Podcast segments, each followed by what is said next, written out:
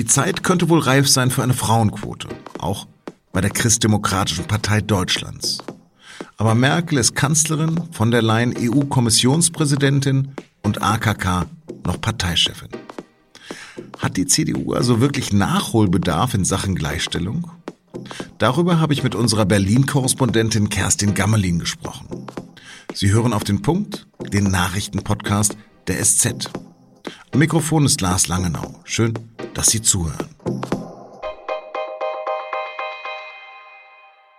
Die CDU will sich moderner und weiblicher aufstellen. Und so hat sich vor vier Tagen die CDU-Chefin Annegret Kramp-Karrenbauer bei einem Online-Diskussionsforum über die Zukunft der Partei an die Mitglieder gewendet. Wir haben immer gesagt, wir wollen am Ende dieses Jahres eine CDU, die personell, die organisatorisch und inhaltlich so aufgestellt ist, dass sie auf der Höhe der Zeit ist, dass sie ganz klar das Signal ausstrahlt, wir sind die Kraft, die die Zukunft Deutschlands gestalten kann. In der Nacht zum Mittwoch dann hat die Satzungskommission der CDU nach einer langen zähen Debatte beschlossen, die Frauenquote schrittweise einzuführen. Ab Anfang kommenden Jahres sollen 30 Prozent Frauen in allen Gremien vertreten sein. In zweieinhalb Jahren soll eine Quote von 40 Prozent gelten. 2025 dann soll die volle Parität bei Parteiämtern und Mandaten erreicht sein. Das ist aber noch nicht endgültig entschieden, denn diesem Plan muss der Bundesparteitag noch zustimmen, der für Anfang Dezember geplant ist. Und diese Zustimmung ist gar nicht so sicher. Schließlich ist sie auch bei der Schwesterpartei CSU noch auf den letzten Metern gescheitert. Über die innerparteiliche Kritik an der Quote und weitere Modernisierungsvorschläge habe ich am Vormittag mit meiner Kollegin Kerstin Gammeling gesprochen. Kerstin, wird die CDU nun Vorreiter in Sachen Gleichberechtigung? Ja, von Vorreiter kann eigentlich keine Rede sein. Es kann nur davon gesprochen werden, dass die CDU jetzt ernsthaft versucht aufzuholen in Sachen Gleichberechtigung, weil der Anteil von Frauen, also gucken wir mal in den Bundestag, bei 20 Prozent liegt und damit ist nur noch die AfD schlechter, was die gleichberechtigte Verteilung der Sitze an Männer und Frauen betrifft. Wer ist denn in der CDU dafür und wer ist dagegen und warum? Was sind die Begründungen? Also es gibt schon lange das Bestreben, einfach da eine Gleichstellung äh, durchzusetzen. Das hat bislang immer nur zu einem Quorum geführt. Also ein Quorum heißt, es soll möglichst darauf hingewirkt werden, dass es einen Anteil von zum Beispiel 30 Prozent in den Gremien gibt. Und es sind auch immer die gegen eine verpflichtende Quote, die dann natürlich äh, selber Macht abgeben müssten. Also sprich, es sind meistens die, die auf den Posten sitzen, jetzt sowieso. Und es gibt auch grundsätzlich eher aus dem konservativen Lager der Union äh, den Hinweis, dass man nach Kompetenz besetzen sollte und nicht nach Quote oder ähm, Gleichstellung, wo dann immer so dieser Hinweis mitschwingt, die Kompetenteren sind eben nun mal männlich und daran könne man nichts ändern. Und deswegen hat sich die CDU jetzt doch aufgemacht, diese Ansicht zu widerlegen und möglicherweise eine Quote einzuführen. Es ist ja, wenn dann nur eine Quote für die Partei. Wie soll denn das ausstrahlen? Ja, es ist eine Quote für die Partei. Also äh, man will sich vornehmen, so der Parteitag zustimmt im Dezember, dass schon ab nächsten Jahr mindestens 30 Prozent äh, von der Kreisebene ab bei Gruppenwahlen äh, Frauen sein sollen. Ab 2023 sollen es dann 40 Prozent sein und ab 2025 50 Prozent. Also das wäre schon ein Riesenfortschritt und ich denke, man kann das auch nicht schneller machen, weil es muss ja auch Frauen geben, die Lust haben, das zu machen. Es muss Frauen geben, die sehen, dass es funktioniert.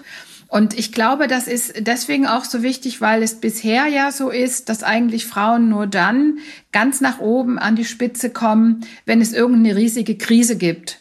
Also Frau Merkel ist ja zum Beispiel Parteivorsitzende geworden, weil es den Spendenskandal in der CDU gegeben hat und die Partei kurz vor dem Auseinanderbrechen war. Also man kann natürlich mit so einer Quote jetzt erreichen, dass Frauen auch ganz normal auf dem Weg von unten nach oben in Führungspositionen kommen und nicht nur äh, auf Krisen hoffen müssen. Einer der Punkte, die dort auch drin stehen, ähm, nennt sich politische Elternzeit. Was ist das denn? Ja, Sie sagen also, es gibt jetzt das Argument äh, von Gegnern der Quote, dass man dann Frauen wählt, die äh, dann äh, Kinder bekommen und in Elternzeit gehen. Und auch damit hat sich äh, der Parteirat beschäftigt und es gibt eben jetzt die Möglichkeit für ähm, Vorstände, stellvertretende Vorsitzende auch ein Jahr in Elternzeit zu gehen und in dieser Zeit wird dann dieser Posten ruhen und kann nicht sofort neu besetzt werden. Mhm. Ich bin ja noch sozialisiert worden in einer, mit einer CDU von Kanter, Dregger, Kohl. Hm, wer, wer vertritt denn nun noch die alten Werte in der CDU? Nun, die alten Werte werden im Prinzip von allen Gegnern äh, der Quote vertreten, vor allen Dingen natürlich vom Wirtschaftsrat, der sich äh, schon ganz strikt dagegen ausgesprochen hat und dazu das Argument auch benutzt, mit einer Kanzlerin an der Spitze, einer Verteidigungsministerin und einer äh, Kommissionspräsidentin ähm, müsse man jetzt nicht noch eine Quote einführen. Ja, das ist dann der CDU-Wirtschaftsrat. Und ähm, werden die noch ernst genommen oder wie ist also, die Stimmung in der Partei? Also der Wirtschaftsrat ist jetzt nicht, ähm, nicht ganz unernst zu nehmen, weil natürlich immer noch die Union auch sehr wirtschaftsfreundlich und auch wirtschaftskonservativ ist. Das hat aber nichts damit zu tun, dass das Argument, was sie bringen, ähm, sehr leicht zu widerlegen ist, weil, wie ich schon gesagt habe, ist Frau Merkel CDU-Vorsitzende geworden, weil es damals eine große Krise gegeben hat und äh, Frau Kramp-Karrenbauer ist jetzt Verteidigungsministerin nicht unbedingt, weil die Union sie dahin getragen hat, sondern weil eben sie das machen wollte und Frau Merkel als Kanzlerin sie auch auf diesen Posten befördern konnte. Und Frau von der Leyen ist ganz sicher nicht Kommissionspräsidentin geworden, weil aus der Union oder aus der CDU es große Bestrebungen gegeben hat, sie nach Brüssel zu schicken, sondern weil einfach der französische Präsident in Absprache mit Frau Merkel die anderen davon überzeugen konnte, Frau von der Leyen zu nehmen. Also deswegen ist es, denke ich, schon sehr wichtig, daran zu erinnern, dass die CDU per se einen Frauenmangel hat und dass der so gravierend ist, dass er eben jetzt über die Quote behoben werden soll. Siehst du eine Chance, dass das sogar noch gekippt wird? Also ich halte es nicht für ausgemacht, äh, dass das äh, auf dem Parteitag im Dezember durchgeht. Es gab ja auch jetzt, letzte Nacht, eine Diskussion, glaube ich, von elf Stunden äh, im Parteirat, um diesen Beschluss überhaupt fassen zu können. Und da ist viel von einem Alleingang von Annegret Kramp-Karrenbauer die Rede, also der scheidenden Parteichefin. Da haben auch andere Frauen wieder dagegen gesprochen äh, weil sie eigene Vorschläge berücksichtigt sehen wollten. Also man muss, glaube ich, da schon einen tiefen Blick in das Innenleben der Partei werfen äh, und dann sieht man, dass es nicht ausgemacht ist, dass die Quote durchgeht. Ich denke, was ihr vielleicht helfen wird, eine Mehrheit zu bekommen, ist die Tatsache, dass es bisher nur männliche Bewerber um den Parteivorsitz gibt. Und wenn dann einer dieser Herren als Parteichef gewählt wird im Dezember, wäre es, glaube ich, komisch, wenn gleichzeitig die Quote abgelehnt wird, weil dann wäre ja die Parteichefin weg und absehbar auch die Kanzlerin sowieso weg. Und dann wäre der Schwenk äh, der CDU zu mehr Männlichkeit einfach ausgemacht.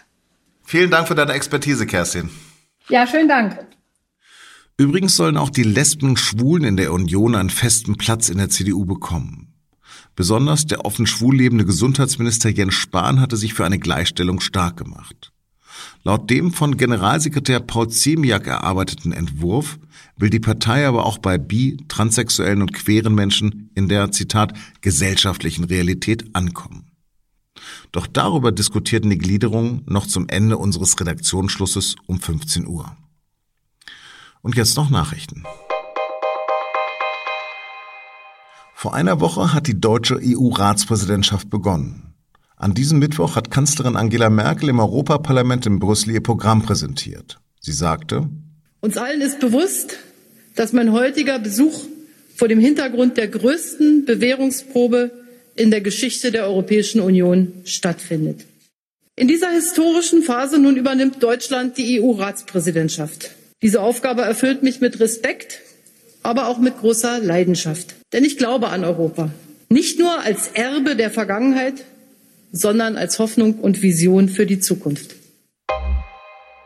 Die US-Regierung von Donald Trump hat ihren Austritt aus der Weltgesundheitsorganisation am Dienstag offiziell gemacht. Sie machte dabei der WHO schwere Vorwürfe. Die WHO habe zu spät über die Gefahren des Coronavirus informiert und sei von Peking kontrolliert. Der Austritt wäre erst im Juli kommenden Jahres wirksam. Inzwischen aber hakelt es Kritik an Trumps Entscheidung. Der demokratische Präsidentschaftskandidat Joe Biden hat bereits versprochen, die Entscheidung am Tag 1 umzukehren, sollte er Präsident werden. Andere werfen Trump vor, von seinen eigenen Versäumnissen ablenken zu wollen. Fast drei Millionen Syrer sind von der humanitären Hilfe der Vereinten Nationen abhängig. Sie leben in den Regionen Syriens, die nicht von Machthaber Bashar al-Assad kontrolliert werden und die seit 2014 mit Hilfsgütern der UN versorgt werden. Doch diese Hilfen stehen jetzt vor dem Aus. Russland und China blockieren im UN-Sicherheitsrat nämlich eine Resolution, die die Hilfslieferung für das kommende Jahr absichern soll. Der UN-Sicherheitsrat hat bis Freitag Zeit, eine Lösung zu finden.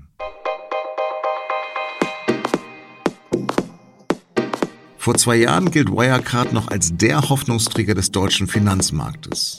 Alle bewundern den rasanten Aufstieg des Unternehmens. Die Investoren sind glücklich und die Aktie erklimmt immer weitere Höhen. Doch dann fehlen dem Konzern in diesem Juni plötzlich 1,9 Milliarden Euro. Wie aus einem Börsenstar ein Kriminalfall werden konnte, darum geht es heute bei das Thema. Unserem Recherche-Podcast finden Sie unter sz.de-das Thema. Das war auf den Punkt am Mittwoch, den 8. Juli. Bleiben Sie gesund und uns gewogen.